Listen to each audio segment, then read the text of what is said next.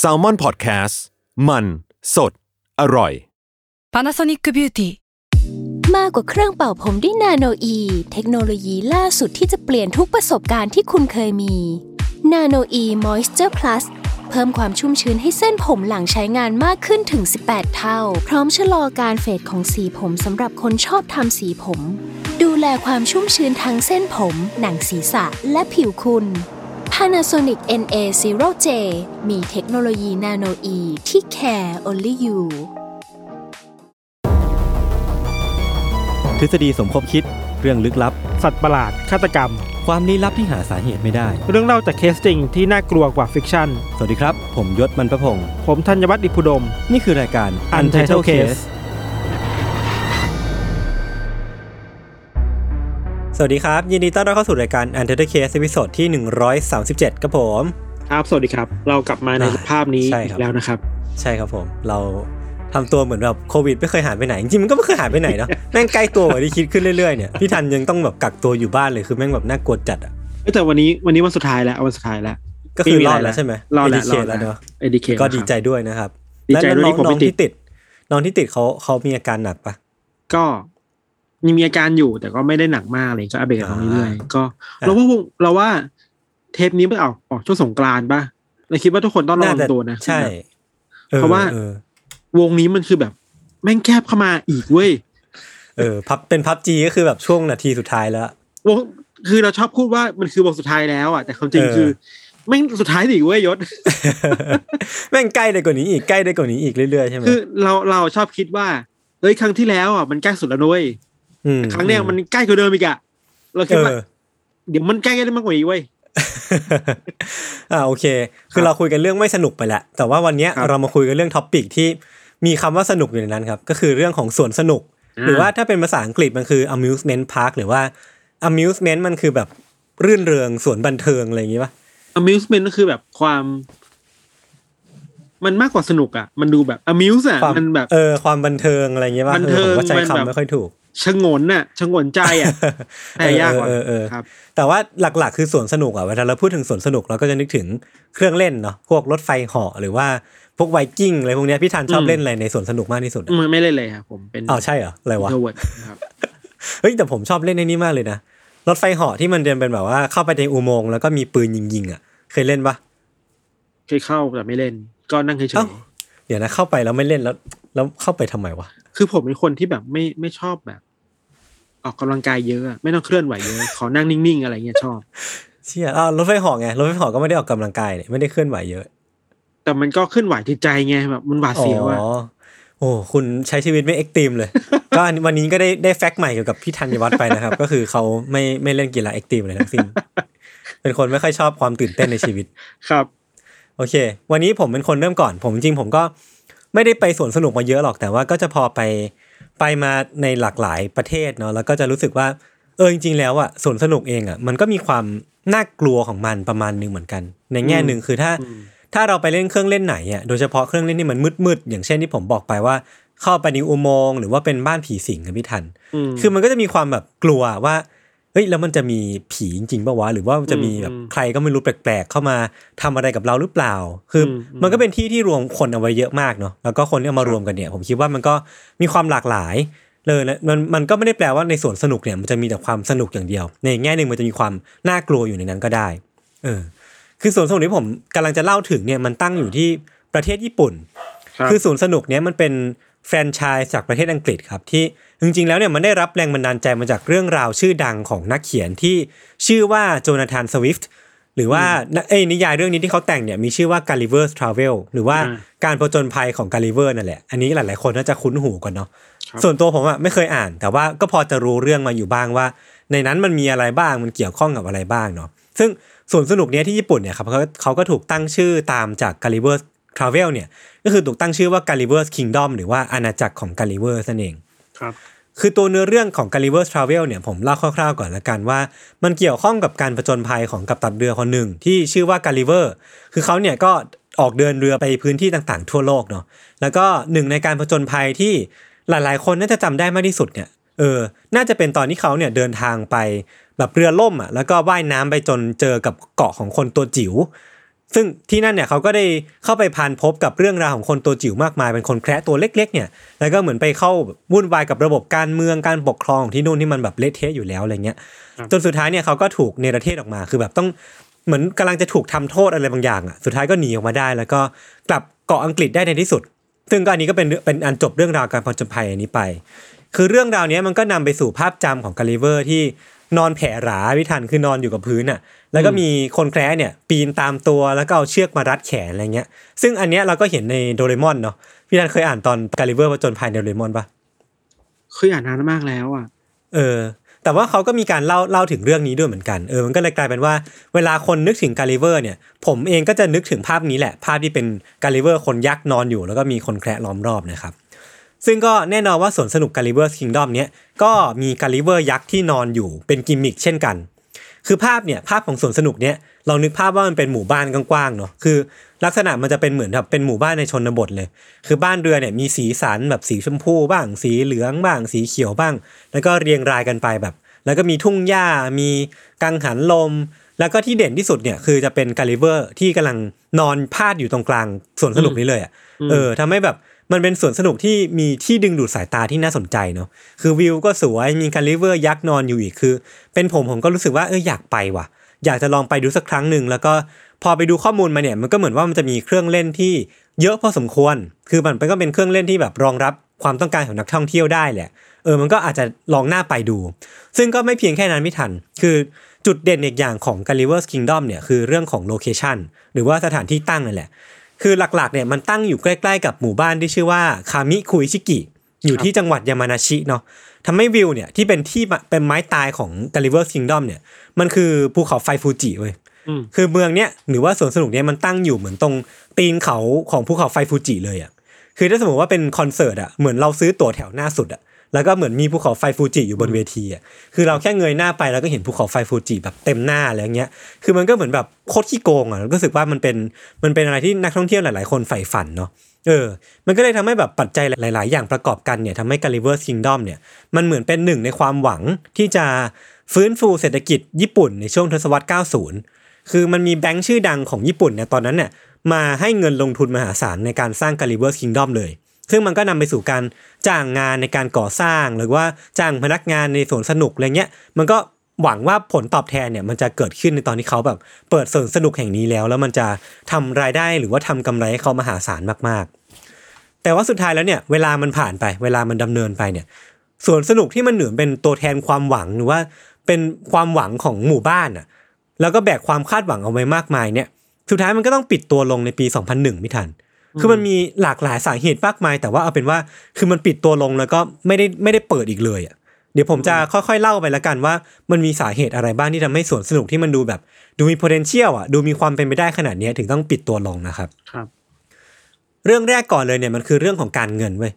คือมันมีข่าวลือเรื่องของการมุบมิบในการสร้าง ในการกระบวนการก่อสร้างของสวนสนุกแห่งนี้แหละ คือมันมีความแบบอาใช้วัสดุไม่ดี หรือว่ามีเครื่องเล่นน้อย หรือว่าแบบรีบเกินไปจนแบบไม่ได้เตรียมตัวมากพอ คือมันก็ทำให้ผลประกอบการที่มันแบบได้มาเนี่ยตอนที่มันเปิดแล้วเนี่ย มันไม่ค่อยน่าพึงพอใจอืมนักท่องเที่ยวที่มาเที่ยวเนี่ย ถือว่าน้อยกว่าที่คาดไว้แบบมากมายมหาศาลมากๆ ทำให้สุดท้ายแล้วเนี่ยพอเราเปิด balance sheet หรือว่าตัวเลขบัญชีทางบัญชีออกมาดูอะเพราะว่าที่เนี่ยแม่งขาดทุนแบบย่อยยับมากๆเลยเว้ยคือแทบจะไม่มีรายได้ แทบจะไม่มีนักท่องเที่ยวมา มีแต่รายจ่ายที่มันจ่ายไปแต่แต่ละเดือนแต่ละเดือนแต่ละปีไปทำให้พอแบงค์ที่เหมือนเป็นนายทุนหลักของไอ้สวนสนุกแห่งเนี้ยเขาประสบปัญหาทางการเงินน่ะแล้วก็ต้องรีบแบบตัดเนื้อร้ายทางการเงินออกเพื่อไม่ให้บริษัทตัวเองล้มละลายเนี่ยอืม ชื่อแรกที่เขาจะตัดออกเนี่ยหรือว่าชื่อแรกที่มันแบบขึ้นมาในลิสต์เนี่ยก็คือ Gulliver's Kingdom เว้ยเพราะมันเป็นสถานที่ที่แบบไม่สร้างรายได้ แล้วมันก็ต้องต้องรีบตัดออกไปเพื่อที่จะไม่ไม่ทำให้เนื้อรายนี้มันลามไปทั่วร่างกายนะครับครับซึ่งมันก็นำไปสู่ปัญหาถัดๆไปที่ผมเองก็สงสัยเว้ยว่าอ้าวแล้วทำไมมันดูมี potential ขนาดเนี้ยแต่ว่างบการเงินมันเฉลยออกมาว่ามันไม่มีคนมา มันไม่มีนักท่องเที่ยวอะ มันมีปัจจัยอะไรบ้าง หรือว่ามันมีสาเหตุอะไรบ้างที่ทำให้นักท่องเที่ยวเนี่ยตัดสินใจที่จะไม่มาที่นี่ อย่างแรกเลยพี่ทัน เมื่อกี้ผมบอกว่าสถานที่ตั้งของมันเนี่ยมันขี้โกงใช่ปะมันอยู่ตีนภูเขาไฟฟูจิ คนก็น่าจะอยากมาที่เนี่ยเพื่อมาดูวิวบ้างแหละ มาเล่นเครื่องเล่นบ้างแหละ แต่ว่าจริง ๆ แล้วเนี่ย อีกสาเหตุหนึ่งที่ทำให้คนไม่อยากมาที่มาที่เนี่ยครับ ส่วนหนึ่งหลักๆ มันคือเรื่องของ location นี่แหละเหมือนกันอืมคือ location เนี่ยมันเหมือนเป็นดาบสองคมไอ้คมแรกก็คือว่ามันมันดึงดูดให้คนมาเที่ยว แต่ว่าอีกปัจจัยหนึ่งอะคือ location เนี้ยมันก็เป็นสถานที่ที่กันคนไม่ให้มาด้วยเหมือนกันอืมสาเหตุคือว่าการิเวอร์ Kingdom ดอมเนี่ยมันตั้งอยู่ไม่ไกลจากป่าแห่งหนึ่ง ที่มีชื่อว่าอาโอกิกาฮาระ ซึ่งอันเนี้ยเป็นชื่ออย่างเป็นทางการเนาะแต่ว่าชื่ออย่างไม่เป็นทางการของป่าแห่งเนี้ยมันมีชื่อว่า Suicidal Forest อืมหรือว่าถ้าแปลเป็นไทยคือป่าแห่งการฆ่าตัวตาย เออ คือก่อนหน้าเนี้ยป่าอาโอกิกาฮาระเนี่ยมันถูกขนานนามว่า Sea of Trees หรือว่าแปลเป็นไทยคือทะเลแห่งป่า เพราะว่ามันเป็นป่าที่มีความอุดมสมบูรณ์มากอะ คือเวลาเราเดินเข้าไปอะ ต้นไม้แบบอะไรเรียกต้นต้นเฟิร์นต้นสนในพวกเนี้ยมันจะขึ้นเรียงรายเป็นตับเลย คือเหมือนมันเป็นทะเลแห่งป่าที่มองไปที่ไหนก็จะมีแต่ต้นไม้ขึ้นเต็มไปหมดเลย แล้วก็เป็นเป็นป่าที่อุดมสมบูรณ์มาก แต่ว่าในช่วงหนึ่งของประวัติศาสตร์สมัยใหม่นี่เองอะครับมันเริ่มถูกขนานนามว่าป่าแห่งการฆ่าตัวตายอืมซึ่งน่าสมมติว่าทุกคนเนี่ยลองเซิร์ชดูรูปไปพร้อม ๆ กันเนี่ยก็น่าจะเจอภาพของป่าแห่งเนี้ยที่มันเป็นภาพของพื้นแบบถ่ายลงไปที่พื้นของป่าเนี่ยแล้วก็มีรองเท้าเนี่ยเรียงรายเป็นตับเลยพี่ทัน คือรองเท้าแบบคู่หนึ่งสองคู่สามคู่เป็นรองเท้าของเด็กบ้าง ผู้ใหญ่บ้าง ของผู้หญิงบ้างเลยพวกเนี้ยคือมันจะเรียงรายเต็มไปหมดเลย ซึ่งมันก็แสดงให้เห็นว่ามีคนเข้ามาที่เนี่ยแล้วก็ ถอดรองเท้าก่อนที่จะทำการฆ่าตัวตายไป ครับ เออ ซึ่งมันก็มีการคาดเดากันว่าหลังๆ เนี่ย อาจจะมีคนกว่า100คน มาฆ่าตัวตายที่เนี่ยทุก ๆ ปี ไม่ใช่แค่ทั้งหมดนะแต่ว่ามาทุกๆ ปีอะมันเป็นอีเวนท์ที่มันจะเกิดขึ้นทุกๆปีอะครับ ซึ่งที่เนี่ยมันก็มีตำนานต่างๆ มากมาย มันมีบางคนเนี่ยเชื่อว่าจุดเริ่มต้นของที่เนี่ยหรือว่าจุดเริ่มต้นของตำนานเนี่ยมันมาจากการทำสิ่งที่เรียกว่าอุบาสุเตะหรือคือการอุ้มคนแก่เข้ามาในป่าแล้วทิ้งไว้ ซึ่งผมก็เคยเล่า ๆ ไปในเทรสท็อกสักตอนหนึ่งแล้วเหมือนกัน เออรวมไปถึงว่าทิ้งป่าแห่งนี้มันก็มีเรื่องเล่าของตำนานของผีสางต่างๆ ที่คอยปกปักที่นี่แล้วก็ทอยทำร้ายคนที่เข้ามาที่นี่นะครับแบบคอยมาหลอกหลอน ซึ่งมันก็เป็นเรื่องที่สร้างความหวาดกลัวให้กับคนในละแวกหรือว่าคนญี่ปุ่นที่รู้เรื่องราวเนี้ยพอสมควร ซึ่งทุกๆ ปีเนี่ยตั้งแต่ปี 1970เนี่ยจะมีตำรวจแล้วก็อาสาสมัคร หรือว่าพวกนักข่าวหรือว่าคนทั่วไปเนี่ยเดินทางเข้าในป่าอากิคาฮาระเนี่ยแล้วก็กลับออกมา ซึ่งไม่มีสักครั้งอะที่เขาจะกลับมามือเปล่าเว้ยเขาจะกลับมาพร้อมกับภาพถ่ายของศพบ้างแหละ รองเท้าของศพบ้าง หรือว่าข้าวของของคนที่เข้าไปฆ่าตัวตายเนี่ยทิ้งเอาไว้บ้าง ซึ่งจำนวนที่เขาพบศพมันมากขึ้นเรื่อยๆเว้ยจนแบบปี 2003 หรือว่าปี 2004เนี่ยแหละ ผมไม่แน่ใจเรื่องเรื่องซอสนะครับ อันนี้มันมีความแตกต่างกันนิดหน่อย คือที่พีคสุดเนี่ยคือเจอประมาณ 100กว่าศพที่อยู่ในป่าแห่งเนี้ยในปีปีเดียว ผมจะไม่พูดถึงวิธีการและกันว่าเขาฆ่าตัวตายด้วยวิธีอะไรบ้างครับแล้วก็จำนวนของคนที่ฆ่าตัวตายเนี่ยในปีหลังๆเนี่ยหน่วยงานของญี่ปุ่นก็ตัดสินใจว่าจะไม่พูดถึงเพราะว่าเดี๋ยวมันจะเป็นการสนับสนุนให้คนไปฆ่าตัวตาย ซึ่งก็เข้าใจได้นะครับ แต่ว่าเอาเป็นว่าป่าอาโอกิกาฮาระเนี่ยมันเป็นสถานที่ที่มีคนมาฆ่าตัวตายมากที่สุดเป็นอันดับสองของโลก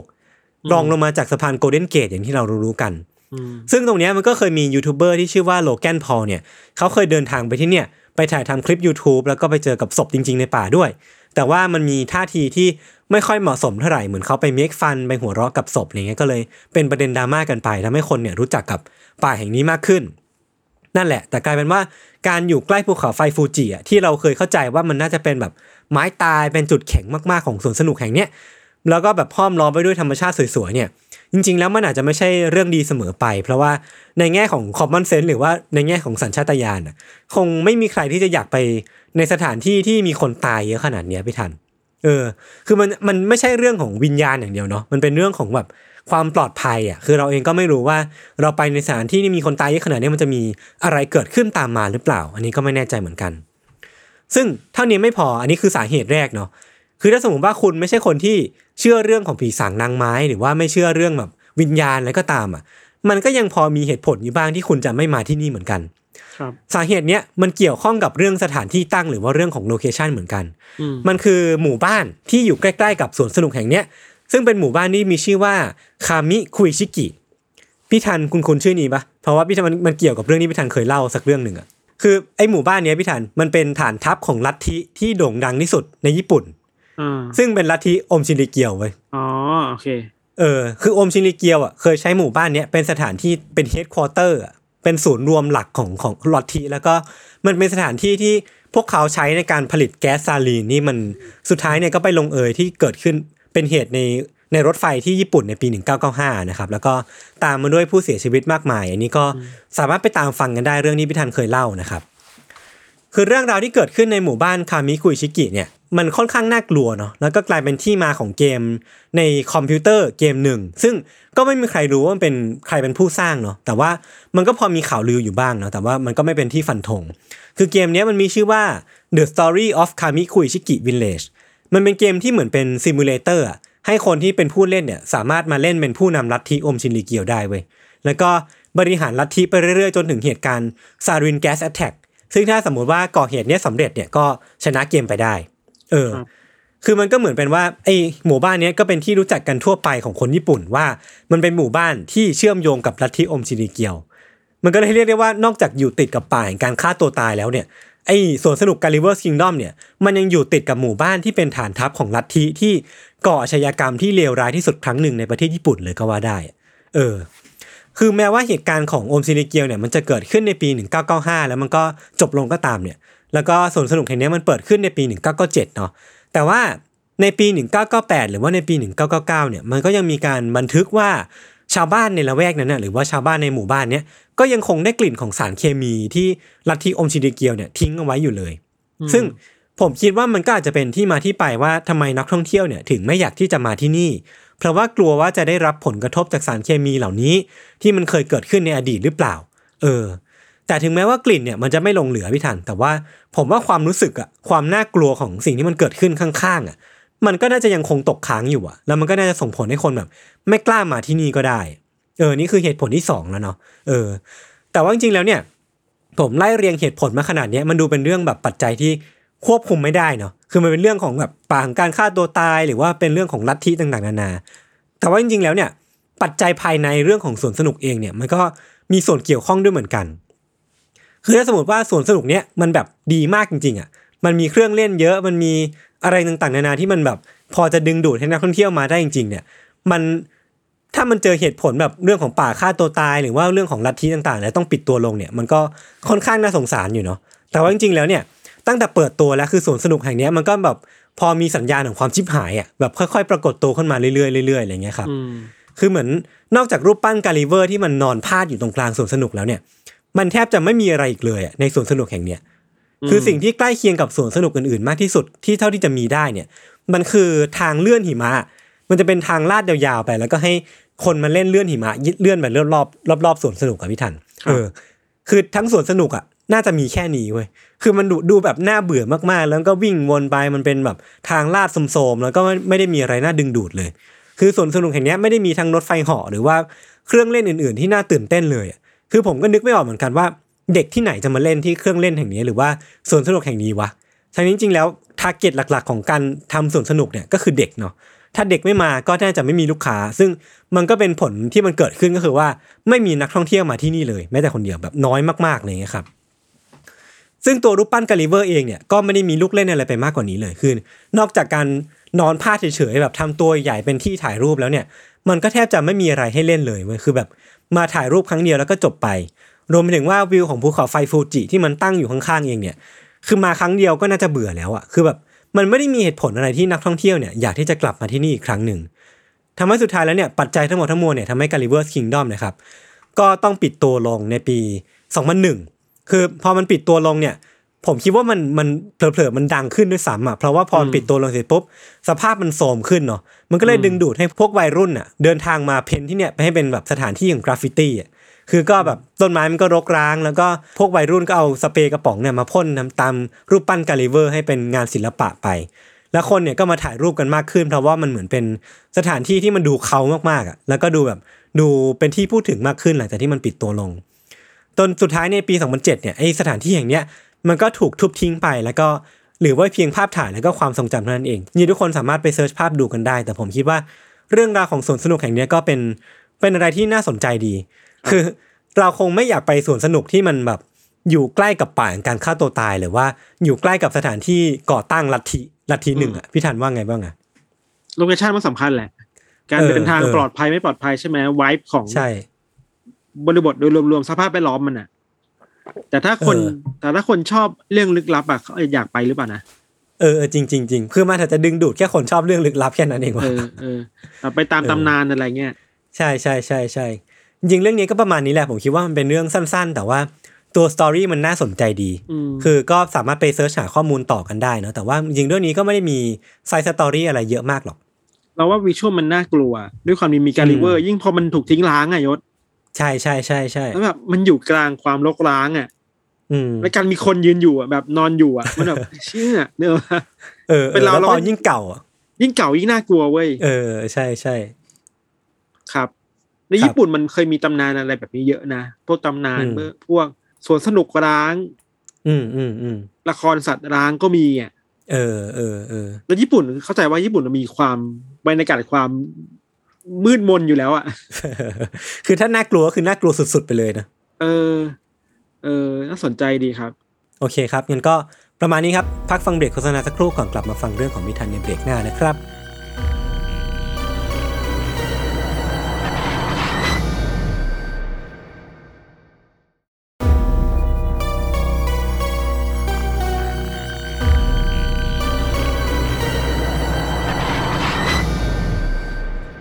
ค่าฝั่งยศเป็นเรื่องในญี่ปุ่นเนาะอืมของเราเนี่ย กลับมาที่อเมริกาครับครับ แล้วก็พอเราเขียนสคริปต์เรื่องนี้เสร็จเรารู้สึกว่าเฮ้ยนี่มันเรื่องจริงที่มันดูลึกลับกว่าเรื่องแต่งจริง ๆ เว้ยขนาดนั้นเลยเหรอเออ ผมก็พูดเวอร์ไป คือเรื่องนี้เกิดขึ้นในปีหนึ่งเก้าเจ็ดหกครับ ครับ ในอเมริกาในปีนั้นเองอะ มันมีละครทีวี ละครหนึ่งชื่อว่า The Six Million Dollar Man อือฮึละครเรื่องเนี้ยยศมันเป็นละครแนวไซไฟวิทยาศาสตร์นะครับ เกี่ยวกับอืมตัวพระเอกเนี่ย เป็นอดีตนักบินของนาซาแล้วอืมเหมือนกับไปเจออุบัติเหตุในระหว่างการทดลองอะไรบางอย่างเนี่ย ก็เลยได้พลังพิเศษเหนือมนุษย์มา อืมก่อนที่ไอ้พระเอกเนี่ย จะได้รับมอบหมายให้ไปทำหน้าที่เป็นสายลับให้กับทางการอือฮึเรื่องก็เป็นเป็นแบบนี้ครับ พอมาถึงวันที่ 8 ธันวาคมปี 1976 เนี่ย ทีมงานของละครเรื่องเนี้ยมันต้องเดินทางไปสำรวจฉากในตอนถัดไปเว้ยฉากเนี่ยเขาตั้งว่าจะถ่ายทำที่สวนสนุกแห่งหนึ่ง ชื่อว่า The Pike The Pike เนี่ยอยู่ในบริเวณริมชายหาดของแคลิฟอร์เนียครับยศอือฮึที่ที่เขาเรียงเอาไว้คือว่ามันมีฉากหนึ่งที่นักแสดงอะ ต้องเข้าไปถ่ายทำในบ้านผีสิงอะ อืม บ้านผีสิงเนี่ยชื่อว่า Laugh in the Dark Laugh เนี่ยมันสะกดด้วย L A F F แต่มันก็สามารถพ้องเสียงกับเป็นคำว่า Laugh ที่แปลหัวเราะได้นะ L A U G H อะไอ้บ้านผีสิงแห่งเนี้ยยศลักษณะของมันคือว่าเราต้องนั่งรถไฟอะเข้าไปอะอืมแล้วรถไฟนั้นก็จะพาเราไปตามห้องต่างๆ มันมีผีโผล่มานู่นนี่นั่นอะอืมอืมมันก็แบบตามทั่วไปเนาะซึ่งในใน Laugh in the Dark เนี่ย มันจะมีหุ่นต่างๆเต็มไปหมดเลยเว้ย หุ่นแบบสัตว์ประหลาดหุ่นผีหุ่นอะไรน่ากลัวน่ากลัวครับ ในระหว่างที่ถ่ายทำอะ ทีมงานก็เข้าไปสำรวจ พวกนี้แหละ แล้วมีคนหนึ่งมือบอลเว้ยคือแบบอืมเขาไปเจอกับหุ่นตัวหนึ่งอยู่ ซึ่งบรรยากาศในห้องมันหลอนๆนั่นเนอะความมืดๆอะมันก็แบบมือบอลอยากรู้ว่ามันคืออะไรนะครับมก็คือหุ่นของชายคนหนึ่งถูกแขวนไว้ติดกับกำแพงเว้ยฮะที่สะดุดตาคือว่า ถูกถูกแขวนไว้อะถูกติดไว้อ่ากับแพงนั่นแหละไว้โชว์ครับนะมันเป็นหุ่นที่รูปร่างคล้ายผู้ชายแล้วก็รูปร่างผอมแห้งอ่าแล้วก็มีเชือกน่ะแขวนคอติดอยู่อะอ่าฮะขณะที่บริเวณหัวของหุ่นเนี่ย มีสีแดงทั้งหัวเลยเว่าเหมือนถูกทาสีแดงทับอะเฮ้ยมันน่ากลัวไปเปล่ามันแบบเออ ต่างจากร่างกายที่แบบส่วนอื่นที่แห้งแล้วสีธรรมดาครับ ครับไอ้ความมือบอลของทีมงานนายศเขาอยากรู้อยากเห็นน่ะ ก็เลยอืมเอื้อมมือตัวเองอะไปจับแขนของหุ่นตัวนี้อะแบบไปจับอืมจับไปเคลื่อนเคลื่อนๆดูว่าเป็นไงอะอืมทีมงานคิดว่าอ๋อมันคงเป็นเปเปอร์มาเช่อะอืมฮึคือจับออกมาได้เป็นกระดาษกระดาษใช่ปะมพอจับเสร็จอะ พอเอามือออกมา ไอ้แขนของหุ่นน่ะ มันหลุดออกมาด้วยเว้ยเฮ้ยเออ แล้วปรากฏว่า ภายในแขนของหุ่นเนี่ย มันไม่ใช่กระดาษแต่มันเป็นเนื้อคนมันเป็นกระดูกอะยศไอ้เชี่ยแสดงว่า มันคือศพของคนจริงเหรอ ใช่มันแปลว่าไอเนี่ย หุ่นเนี่ยมันไม่ใช่หุ่นมันคือสร้างศพแห้งๆกรอบๆของเหี้ยใครคนหนึ่งอยู่เว้ยน่ากลัวมันและคือมัมถูกมี่ปะและถูกจัดมานำแสดงไว้ในบ้านวีสิงจริงๆอะมัมมี่นี่ไม่รู้อะแต่ว่าเออสภาพคือว่าแห้งกรอบอะ เหมือนตายอ่าฮะมานานมากๆแล้วอะแล้วถูกแขวนทิ้งไว้อะ ครับ หลังจากนั้นนะครับตำรวจก็เข้ามาตรวจสอบในพื้นที่เนาะแล้วก็เอานำศพเนี่ยไปตรวจสอบต่อว่าคืออะไรอะอืม พวกเขาพบว่า ลักษณะเบื้องต้นของศพอะ คืออย่างที่เราบอกมีร่างกายที่แห้งไปตามการเวลาแล้วอะ ไม่เหลือพวกของเหลวหรือน้ำในร่างกายแล้วครับ นอกจากนี้ยังพบที่พบว่ารอยแผลมันมีรอยแผลอยู่ตรงบริเวณ ข้างซ้ายหน้าอกเว้ยครับ เป็นรูกระสุนปืน อืมอืมแล้วก็ข้างในนั้นน่ะ มีกระสุนปืนอยู่ด้วยเว้ยซึ่ง มันก็แปลว่ามันอาจจะเป็นสาเหตุในการเสียชีวิตของเขาก็ได้ปะใช่ใช่เออเออเมื่อกี้เราเล่าผิดคือไม่ได้อยู่ข้างซ้ายหรือข้างขวา อกข้างขวาอ่าฮะครับ ครับ ไม่เพียงแค่มีรอยกระสุนปืนและกระสุนปืนนายศศพอืมนี้ไม่มีนิ้วเท้า ไม่มีนิ้วโอ้โหมือ หูสองข้างก็หายไปแล้วอะโอ้โหคือเขาสันนิษฐานกันว่า หรือเพราะว่าศพนี้มันแห้งมันนานมากแล้วอะมันเลยครับแบบอะไรที่มันโดนอากาศเข้ามาเล่นงานตัว texture มันอะอื มันเลยหลุดออกไปตามการเวลา ก็อาจจะเป็นไปได้ เออ มันมีอากาศเข้ามาบ่อยๆมันมีลมเข้ามาสัมผัสไงมันเลยแห้งครับแล้วมันก็หายไปอะไรอย่างนี้ครับ อืม อันนี้ดูปริศนามากๆเนาะคำถามคืออมแล้วเขาคือใครอะ ใช่ สิ่งนั่นดิที่โชคดีอย่างหนึ่งที่เจ้าหน้าที่พบคือว่าพอไปแงะปากของศพนี้ออกมาหายศครับเขาพบสองอย่างเลย อย่างแรกอ่าคือเหรียญเงินอือฮึเหมือนถูกเอามาใส่ในใส่ในปาก แล้วข้างอืมในนอกจากเหรียญเงินนายศมันมีกระดาษแผ่นหนึ่งม อยู่เว้ยพอเอากระดาษออกมาดูอะพบว่ามันคือตั๋วเข้าชมพิพิธภัณฑ์แห่งหนึ่งอ่า เป็นตั๋วครึ่งหนึ่งนะถูกตัดออกมา ถูกยัดเข้าไปในอ่าปากอะ ไอพิพิธภัณฑ์แห่งเนี้ยชื่อว่า Museum of Crime ครับ ซึ่งในในตั๋วระบุเวลาคือปีหนึ่งเก้าสองสี่อะยศ โอ้โหหนึ่งเก้าสองสี่คือเป็นเวลาก่อนน่าจะพบศพนี้ห้าสิบสองปีอะ โอ้โห โคตรนาน ครึ่งศตวรรษอะ ที่ถูกแขวนแล้วก็คนก็คิดว่าเป็นหุ่นมาตลอดอะ นั่นแหละ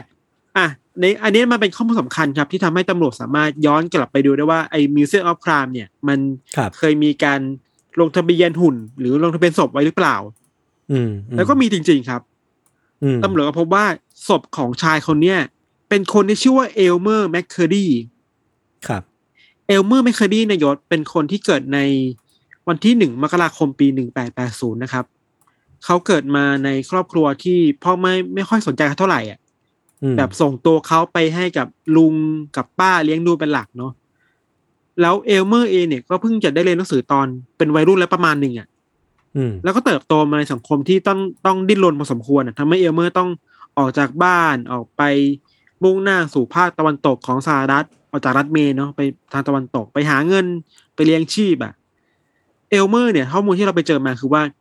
เขาทำหลายอาชีพมากเว้ย เป็นทั้งแรงงานในเหมือง เป็นช่างซ่อมประปา แล้วก็เป็นทหารด้วยนะ เอลเมอร์เนี่ยเป็นทหารในกองทัพอยู่ประมาณสี่ปีอะครับครับ ในช่วงเวลานั้นเองเขาได้เรียนรู้วิธีการทำอาวุธ แล้วก็อุปกรณ์ต่างๆเว้ยอืมโดยเฉพาะไอ้ระเบิดไดนาไมต์อะอืมหลังจากออกจากกองทัพเนี่ยก็เอาเอาความรู้นี้มาใช้ในการเป็นโจรเว้ย อืมโอเค ใช้ได้ดี คือเอามาทำเป็นอาวุธเอาไปทำเป็นระเบิดในการไปปล้นคนปล้นธนาคารอะไรเงี้ยครับ อืม พอเขาผ่านตัวออกมาเป็นอาชญากรน่ะ เอลเมอร์ก็ฝากผลงานแย่ๆเอาไว้มากมายเว้ยผลงานการปล้นของเขาเช่นดักปล้นคนในระหว่างการเดินทางในระหว่างเมืองบนที่รกร้างต่าง ๆ เนาะครับรวมถึงไปดักปล้นคนตามจุดอับต่างอืมๆ ผลงานที่เรื่องชื่ออันหนึ่งของเอลเมอร์เนี่ย ฟังดูแล้วแปลกๆ คือว่าเขากับพวกอะเคยตัดสินใจว่าจะไปปล้นรถไฟขบวนหนึ่ง ซึ่งอืมไปรู้มาว่ารถไฟขบวนเนี่ยมันมีเงินถูกเก็บไว้ประมาณสี่แสนดอลลาร์โอ้ก็ถือว่าเยอะมากนะในสมัยนั้น ในสมัยนั้นน่ะถ้าเทียบเงินเฟ้อคงเยอะมากนะในตอนนี้ครับครับ แต่ถึงอย่างนั้นนายศเอลเมอร์ดันขึ้นรถไฟผิดขบวนเว้ยอะคือคือไปเออคือไปปล้นผิดขบวน ไอความครับคาดหวังที่จะได้เงินมาสี่แสนดอลลาร์เนี่ย มันเออกลายเป็นว่าเขาได้เงินกลับมาเพียงแค่สี่สิบหกดอลลาร์เท่านั้นเอง โอ้โห แล้วก็หายไปแบบร้อยพันหมื่นแสนหายไปพันเท่าอะแบบแล้วก็เออเยอะมากอะแล้วก็ได้ขวดเหล้ากลับมานิดหน่อยจากการปล้นรถไฟเว้ยเออเออแต่ว่าไอชื่อเสียงด้านแย่ๆของเอลเมอร์เนี่ย มันก็ทำให้ครับเขาเป็นที่หมายหัวของตำรวจแล้วก็นายอำเภอในเมืองนะ มันอืมมีการตั้งค่าหัวของเอลเมอร์เอาไว้เลยอะครับ ว่าอะ ถ้าใครเจอนะ บอกข้อมูลมา เดี๋ยวเรามีค่าหัวให้อืมในช่วงเวลาหลังจากนั้นนะครับ เอลเมอร์ก็เลยกลายเป็นโจรที่ต้องไปหลบซ่อนตามที่ต่างๆ อยู่หลายครั้งอะ คือหนีตำรวจหนีนายอำเภอครับ แต่สุดท้ายแล้วอะเขาก็จนมุมไว้ยคือว่ามีแนมเพอมาเจอตำรวจของเมืองมาเจอ ทั้งสองฝ่ายก็เผชิญหน้ากันแบบซึ่งหน้า คืออารมณ์แบบหนังเข้าวบอยยศ อ่าอ่าอ่าเอาปืนมาดวลกันอะเออ สุดท้ายแล้วเอลเมอร์ก็โดนตำรวจหรือในอำเภอยิงนั่นแหละจนเสียชีวิตอือหือคาที่ซ่อนตัวอะไรเงี้ยครับเออไอเรื่องราวการเดินทางของศพของเอลเมอร์เนี่ยมันเริ่มต้นหลังจากนี้เว้ยคือว่าอ๋อคือว่าศพของเอลเมอร์อะถูกนำกลับไปที่อืมบ้านเกิดเขาที่โอคลาโฮมาครับ แต่ด้วยชื่อเสียงที่ติดลบอะและภาพลักษณ์การเป็นโจรอะทำให้อืมไม่มีญาติคนไหนออกมาประกาศ รับศพนี้ไปดูแลต่อเลยเว้ย คือเหมือนก็ไม่มีใครอยากยุ่งเนาะไม่มีใครอยากรับเข้ามาเป็นประวัติด่างพร้อยของตระกูลเออออะไรอย่างนี้ปะเออ ส่งผลให้สัปเหร่อที่เป็นคนรับศพมาตั้งแต่แรกเนี่ยสัปเหร่ออ่าคนเนี้ยชื่อว่าโจเซฟจอห์นสันเนี่ยครับเขาตัดสินใจที่จะถนอมศพของเอลเมอร์เอาไว้อืมด้วยการดองศพแล้วก็ทำให้เป็นอืมมัมมี่อะยศอืมอืมอืมเพื่อรอวันที่อะสักวันหนึ่งเดี๋ยวญาติมารับจะได้เอาศพนี้ไปในสภาพที่ยังไม่แย่มากอะอ่าอ่าแต่ก็หัวดีเว้ย ไม่รู้หัวดีหรือเปล่านะ คืออีตาสัปเหร่อเนี่ย นอกจากดองศพอืมไปแล้วก็คิด คิดในเชิงการบันไดว่า เฮ้ย หรือว่าเราเอาศพของเอลเมอร์เนี่ย มาโชว์ดีไหมอ่าอ่าแล้วก็ทำอย่างนั้นเว้ยเขาเก็บเงินของคนนี้มาขอดูศพครั้งละห้าเซ็นต์น่ะอือหือในระหว่างนี้มันก็มีคนในเมืองคนต่างเมืองพูดถึงเรื่องการโชว์ศพนี้มากขึ้นน่ะอืมันก็มีผู้คนเดินทางมาที่บ้านของสัปเหร่อเพื่อมาดูศพของเอลเมอร์เว้ย แล้วซึ่งเขาก็ไม่ได้เสียอะไรเนาะคือแบบก็แค่ปล่อยให้คนมาดูแล้วก็ได้ตังค์แล้วได้ตังค์ใช่ คิดแบบอืมหัวหัวการตลาดอะ เออเออแต่ว่าพอเวลาผ่านไปผ่านไป มันก็ยิ่งไม่มีใครมารับศพประโยชน์ครับ แต่ว่าสเปเหรอร์นี่ก็ได้เงินมาเรื่อยๆนะครั้งละอืมห้าเซนอืมห้าเซนอะไรเงี้ยครับ อืม เข้าใจว่าในระยะเวลาหลังจากนั้นประมาณสี่ถึงห้าปีอะมันก็เริ่มมีคนที่มาติดต่อขอศพไปด้วยนะ แต่ไม่ใช่อืมญาติ แต่จอร์นสันอะอืมไม่ขายเว้ย เขาบอกอืมว่าถ้าเขาจะขายเนี่ยเขาอยากขายศพของเอลเมอร์ เนี่ย ในราคาที่แพงกว่านี้อือหือมันมีข้อมูลด้วยนะว่า ในช่วงระหว่างที่ยังไม่มีใครมาเอาศพของเอลเมอร์ไปแล้วมันถูกจัดแสดงอะ ครับ อีตาจอร์นสันเนี่ยยศที่เป็นสัปเหร่อเนี่ย เอาศพไปแบบ ไปเป็นสมบัติส่วนตัวเออคือที่บ้านเขามีลูกๆใช่ไหมเขามักจะอืมเอาศพของเอลเมอร์ตั้งออกมา วางไว้บนรถเข็นแล้วก็เอาไปแบบ เอาไปหลอกลูกๆอะ หลานๆอะโอ้โหเชี่ยมันคือการไม่ให้เกียรติศพะเออมันไม่ให้เกียรติศสุพดๆอะเว้ยคือเออคิดว่าเป็นสินค้าเป็นของตลกไปอะครับ ครับ เวลาผ่านไปห้าปีในการดูแลศพของจอร์นสันเนาะมันก็เริ่มอืมมีคนมาขอซื้อศพเรื่อยๆครับ จนวันถึงวันที่หกตุลาคมปีหนึ่งเก้าหนึ่งหกเนี่ย ก็มีชายสองคนที่เข้ามาติดต่อสับเปลอแล้วบอกว่าเฮ้ยตัวเองเนี่ยเป็นญาติของเอลเมอร์จริง ๆ นะ แล้วขอนำศพเนี่ยกลับไปให้ครอบครัวทำพิธีได้ไหมแล้วก็เอาเงินมาก้อนใหญ่ก้อนหนึ่งมาแลกไป ซึ่งเข้าใจว่าน่าจะเป็นเงินก้อนที่ค่อนข้างใหญ่อะเพราะว่าสุดท้ายแล้วจอร์นสันก็ขายไปจริงๆเว้ยอืมอืมทีเนี้ยศพเนี่ยมาอยู่ในมือของชายสองคนนี้แหละครับ แต่จริงๆแล้วยศชายสองคนนี้ที่เพิ่งซื้อศพไปอะ ไม่ไม่ใช่อืมญาติของเอลเมอร์เว้ยเออ แต่สองคนนี้เป็นเจ้าของคนทำธุรกิจ carnival และละครสัตว์อะ ก็คือพวกเทศกาลหรือว่าพวใช่กละครสัตว์อะไรพวกเนี้ยใช่เนอะคือพวกเขาอะได้ได้รู้ข้อมูลนะว่ามันมีศพนี้ที่มัน popular มากอะเออก็เลยเออตัดสินใจซื้อศพของเอลเมอร์ไปเพื่อไปทำกำไรต่ออีกเว้ย โอ้โหเชี่ยมันมันแย่เหมือนกันนะ เออ มันสองต่อแล้วนะ เออสองคนเนี้ยครับ เขาเอาศพของเอลเมอร์ เนี่ย ไปจัดแสดงใน carnival ของตัวเองครับแล้วก็ไปโชว์แล้วก็ มีเรียกเก็บเงินจากผู้ชมอะยศอืมในคณะ carnival เนี่ยครับ พวกเขาตั้งชื่อใหม่ให้กับเอลเมอร์ คือตั้งฉายาให้เอลเมอร์ว่าอืมนี่คือศพของจอมโจรที่ไม่ยอมแพ้เว้ยอืมคือสร้างสแบบ story มา สร้างแบรนด์ให้แบบสร้างแบรนด์ให้ศพศพนี้หรือว่าติดเออ trademark ให้เนาะใช่ใช่พอมันมีแบรนด์มี story มากขึ้นน่ะ เงินมันก็เข้ามากขึ้นเพราะคนมาสนใจ story ไงยศครับ ปัจจัยหนึ่งคือเหตุผลที่ทำให้คนมามาดูศพเยอะ เพราะว่าในเวลานั้นเองอะคนมันก็อยากรู้อยากเห็นน่ะ ว่าอืมมัมมี่อะหรือศพคนอืมที่ถูกดองไว้แล้วสภาพยังไม่แบบไม่เน่าเปื่อยมากขนาดนั้นน่ะ มันจะเป็นยังไงอะอืมคือมันมันคือการตลาดที่เล่นกับความอยากรู้อยากเห็นของคนน่ะ story ครับที่ดูลึกลับหน่อยเนาะอืมพพอเวลาผ่านไปครับยศ story ของเอลเมอร์ จากที่เราบอกว่าเป็นจอมโจรที่ไม่ยอมแพ้ something เนี่ยนะอื มอืมมันก็ถูกเปลี่ยน story ไปเรื่อยๆยศเพื่อให้อือฮึมันดูน่าค้นหามากขึ้นนะคณะ carnival เนี่ยครับ เปลี่ยน story จากโจรเนี่ยกลายเป็นคนนอกกฎหมายที่ไม่เคยถูกจับในระหว่างมีชีวิตอยู่เว้ยอืม ซึ่งมันไม่ไม่ตรงกับความจริงเนาะไม่แน่ใจแต่ว่ามันคือการพยายามพัฒนาเรื่องเล่า อะเออเออเออนอกจากนั้นยังมียังมี story เช่น บุรุษปริศนาผู้มาด้วยฉายาเว้ยอืม และสำหรับเราที่มันดู peak สุดคือว่ามันมีการเปลี่ยน story ไปถึงขั้นที่ว่า นี่คือมนุษย์ที่มีอายุหนึ่งพันปีอะโอ้โห คือมันมันเกินจริงไปเรื่อยๆเนาะเออมันเกินจริงไปเรื่อยๆ มันมันถูกเอาไปโชว์ มันถูกสร้าง story มากเกินไปแล้วอะเนาะครับ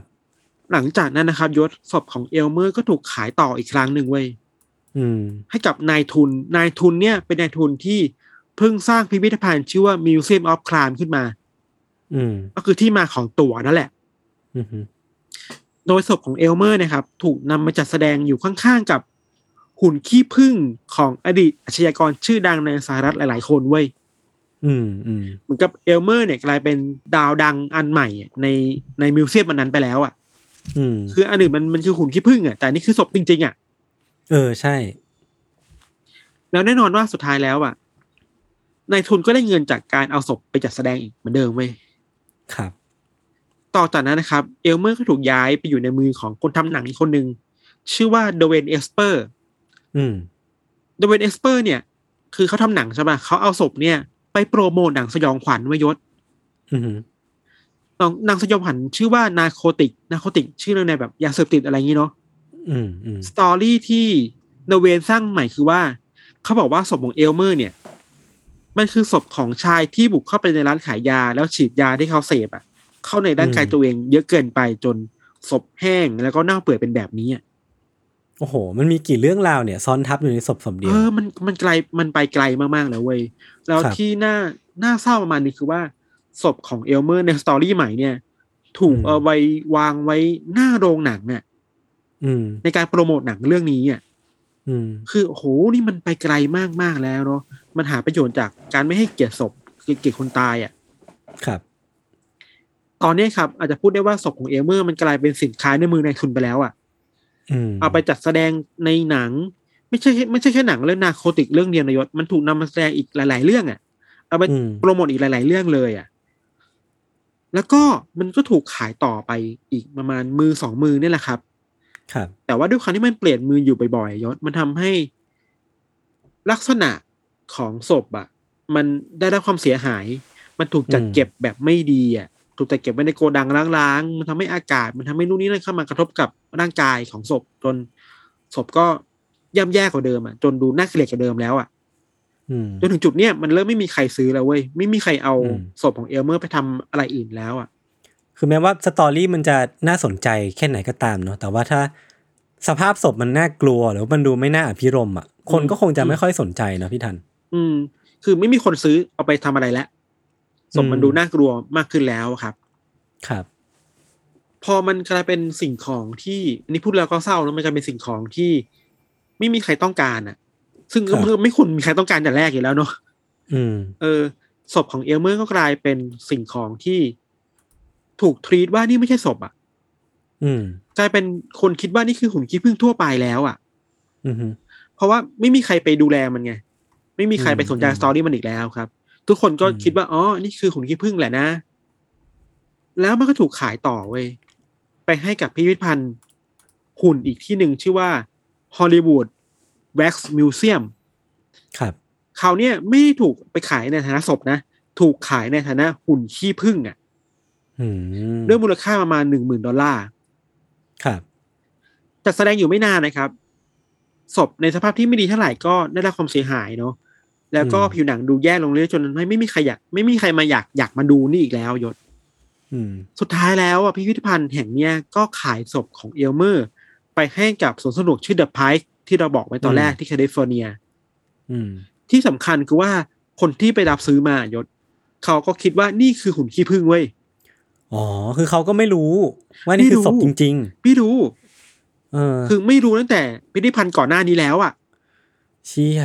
คนที่เป็นเจ้าของสวนสนุกไปซื้อมาก็ไม่รู้ว่านี่คือศพนี่คือเออคิดว่านี่คือหุ่นขี้ผึ้งแหละ ก็มันถูกขายในฐานะหุ่นที่พึ่งเออ แล้วก็เอาศพเนี่ยไปจัดแสดงในเออบ้านผีสิงในเวลาต่อมา แล้วก็ถูกโอ้โหทีมงานกองถ่ายนี่แหละ ไปสำรวจไปเจอไปมือบอลไปเจอแล้วคิดว่าอ๋อนี่คือศพนะครับ อืมอืมอืมเมื่อการสอบสวนมันสิ้นสุดลงโยเจ้าหน้าที่ก็นำศพของเอลเมอร์เนี่ย กลับไปที่โอคลาโฮมาที่เป็นบ้านเกิด แล้วก็ขุดหลุมฝังศพของเขาอย่างดีนะ อย่างได้รับเกียรติ ที่ควรจะได้รับในปี 1977 ครับอืมอืมตรงสุดท้ายเนี่ยมีข้อมูลด้วยว่า หลุมศพของเอลเมอร์ถูกขุดลึกลงไปใช่ป่ะ แล้วก็มีเขามีมีอะไรนะมีหีบศพวางไว้ อืมแล้วอืมหลุมศพเนี่ยยศไม่ได้ถูกเทด้วยดินนะ แต่ถูกเทอืมลงไปด้วยคอนกรีตเว้ยหนาๆเลยอะอ่าฮะเพื่อป้องกันเพื่อไม่ให้ใครเอาศพเนี้ยไปใช้ประโยชน์อีกอะโอ้โห เออ เพื่อให้ศพของเอลเมอร์ได้แบบพักแบบถาวรอะ rest in peace จริงๆอะ ได้ได้หลับอย่างสงบสักทีหนึ่งเนาะเออ สุดท้ายแล้วก็เป็นแบบนี้แหละครับศพของเอลเมอร์รับจนถึงวันนี้ก็ไม่มีใครไปวุ่นวายด้วยแล้วก็ได้พักแบบสงบอืมแล้วแหละอืมประมาณนี้ยศ เออ ผมว่าเรื่องนี้มันก็มีมีสองเรื่องที่ผมชอบมีสองประเด็นที่ผมชอบประเด็นแรกคือว่า เวลาเราเข้าบ้านผีสิงอะ ผมก็เคยเข้าอยู่เนาะอืมแล้วเราก็จะเห็นแบบพวก display อะไรพวกเนี้ย ติดอยู่ตามผนังหรือว่ามีพวกคนที่ชอบปลอมตัวเป็นผีมาหลอกเราอะเออซึ่งเราก็ ไม่เคยจะคิด เคยจะคิดบ้างแหละ แต่ว่าคงไม่รู้ไม่ไม่เคยคิดว่ามันเป็นเรื่องจริงว่าไอ้ศพเหล่านั้นหรือว่าดิสเพลย์เหล่านั้นอะมันจะเป็นของจริงอะอืมซึ่งในกรณีเนี้ย ผมสก็มไม่จริแน่งใจเว้ยเหมือนว่า เออว่าตอนที่เขาแบบหยิบออกมาแล้วรู้ว่าเป็นแขนจริงอะมันจะน่าตกใจแค่ไหนหรือว่ามันจะแบบน่าสยองขวัญแค่ไหนก็ก็น่าจะนึกภาพไม่ค่อยออกเหมือนกันอะเขาคงเขาคงเหวอแหละคือ เอามือหลุดออกมาเออแขนหลุดออกมาแล้ว มันไม่ใช่กระดาษมันมีกระดูกอยู่อะ เออ น่ากลัวจัดเลยอะแล้วด้วยความที่ร่างกายเขาเป็นมัมมี่ที่แห้งกรอบมากๆแล้วอะผ่านมาครับเกินห้าสิบปีอะยศแปลว่ามันก็ต้องแบบเปราะบางมากๆแล้วเนาะอืมเคยมีคนวิเคราะห์ว่า น้ำหนักของศพเอลเมอร์ตอนนั้นเองอะเบามากเบาจนเหมือน คนอุ้มเหมือนอุ้มพลาสติกอยู่อะคือมันไม่เหลืออะไรแล้วเนาะไม่เหลืออะไรมันแล้ย่วสลายไปหมดแล้วย่อยสลายไปหมดแล้วไม่ใช่ที่ย่อยสลายคือแบบ แห้งกรอบหมดแล้วอะอืมอืมม กับอีกเรื่องหนึ่งที่ว่ามันน่าคุยคือว่า มันก็เป็นอีกเคสหนึ่งที่เราเห็นว่าศพของคนตายถูกเอามาใช้เพื่อผลประโยชน์ของตัวเองอะ ใช่ ของเอาศพของมาคนเป็นของคนเป็นน่ะ เออ เออ เอามาเรียกเงินเข้ากระเป๋าตัวเองอะ แล้วไม่ใช่แค่อืมคนสองคนน่ะ มันจากเยอะแค่มากจากแค่สับเปลออะอืมตัวเล็กๆคนหนึ่งกลายเป็นcarnival ละครสัตว์กลายเป็น museum กลายเป็นสวนสนุกอะอืมอืม เออถ้าถ้าเอลเมอร์ยังมีชีวิตอยู่ผมแบบเชื่อมันจะอะไรกูอีกวะนี่วะเออ ให้กูนอนปล่ยเถอะปล่อยกูนอนเถอะเออ แล้วมันก็เกิดขึ้นจริงเนาะไอการที่เราเอาศพของคนตายมาครับจัดแสดงโชว์แล้วก็หาเงินจากสิ่งนั้นน่ะ อืม มันก็น่าตั้งคำถามว่าทำสิ่งเหล่าเนี้ยไปเพื่ออะไรนะ มันมันคือการให้เกียรติกับผู้ตายจริง ๆ หรือเปล่าอะอืม อืมอืมอืมอืม การบอกว่าเราจะเคารพศพคนตายคนนี้ จริงๆมันคือเคารพคนเคารพคนในฐานะเป็นมนุษย์เนาะไม่ว่าเขาจะเป็นโจรหรือไม่โจรอะเขาตายไปแล้วอะบางคนได้รับการดูแลอย่างดีอะครับเออพอมันเปลี่ยนมือไปเรื่อยๆอะจากศพคนกลายเป็นหุ่นขี้ผึ้งกลายเป็นอืมสินค้าที่ไม่ใครสนใจกลายเป็นอะไรบางอย่างที่ถูกทิ้งล้างเอาไว้ในบ้านผีสิงอะ มันก็เป็นเรื่องที่น่าเศร้าแหละ เศร้าทั้งชีวิตเศร้าเศร้าทั้งชีวิตหลังความตายอะ เออ คือเขาถูกใช้ประโยชน์จากการที่แบบไม่มีญาติคอยปกป้องเนาะไม่มีญาติที่จะแบบอืมอืมคอยดูแลศพของเขา แล้วก็ใช้ประโยชน์จากการที่ศพมันพูดไม่ได้อะคือศพเขาอืมพูดไม่ได้ แล้วก็แบบไม่มีสิทธิ์ที่จะไม่ชอบสิ่งที่ถูกกระทำอะอืมเขาก็เลยแบบถูกถูกเอาเปรียบอย่างนี้ไปเรื่อยๆเนาะครับเนี่ยเวลาเราพูดถึงธีมบ้านผีสิงเนี่ยหรือว่าธีมสวนสนุกเนี่ยอืมเราก็จะคิดถึงว่าเฮ้ยเวลาคิดเหมือนยศอะเราเข้าไปบ้านผีสิงแล้ว มันศพจริงเปล่าวะเออมันผีจริงเปล่าวะเออนึกว่าไม่รู้ครับเหมือนกัน คือหลังจากนี้ก็อาจจะต้องแบบคอยคิดถี่ถ้วนให้มากขึ้น หลังจากที่เข้าบ้านผีสิงไปนะ ว่า เอ๊ะเราควรจะจับจับไอ้แขนตัวนี้ดึงมาดูดีไหมว่า เออ อย่างน้อยอย่างน้อยคือไม่จับดีกว่าไหมเออเออหรือว่าแบบปล่อยเบอร์ไปแบบหรือว่าไม่เข้าเลยดีกว่า น่าจะครับ safe สุด ครับ อ่าโอเค งั้นก็วันนี้ก็ประมาณนี้นะครับ ครับ เรื่องราวของสวนสนุกเองก็น่าสนใจดีเหมือนกันเนาะ คือตอนแรกผมก็ไม่คิดว่ามันจะมีเรื่องราวแบบที่พี่ทันเล่ามาจริงๆเหมือนกันอืมคือ ก็พยายามหาแล้วอะแต่ก็ไม่เจอแล้วก็รู้สึกว่าเออ พอได้ฟังเรื่องราวนี้ก็ก็สนุกดีครับโอเค งั้นวันนี้ก็ประมาณนี้นะครับ ติดตามรายการของเราทั้งสองคนได้ทุกช่องทางของ Salmon Podcast เช่นเคย วันนี้พวกผมสองคนลาไปก่อน สวัสดีครับ สวัสดีครับ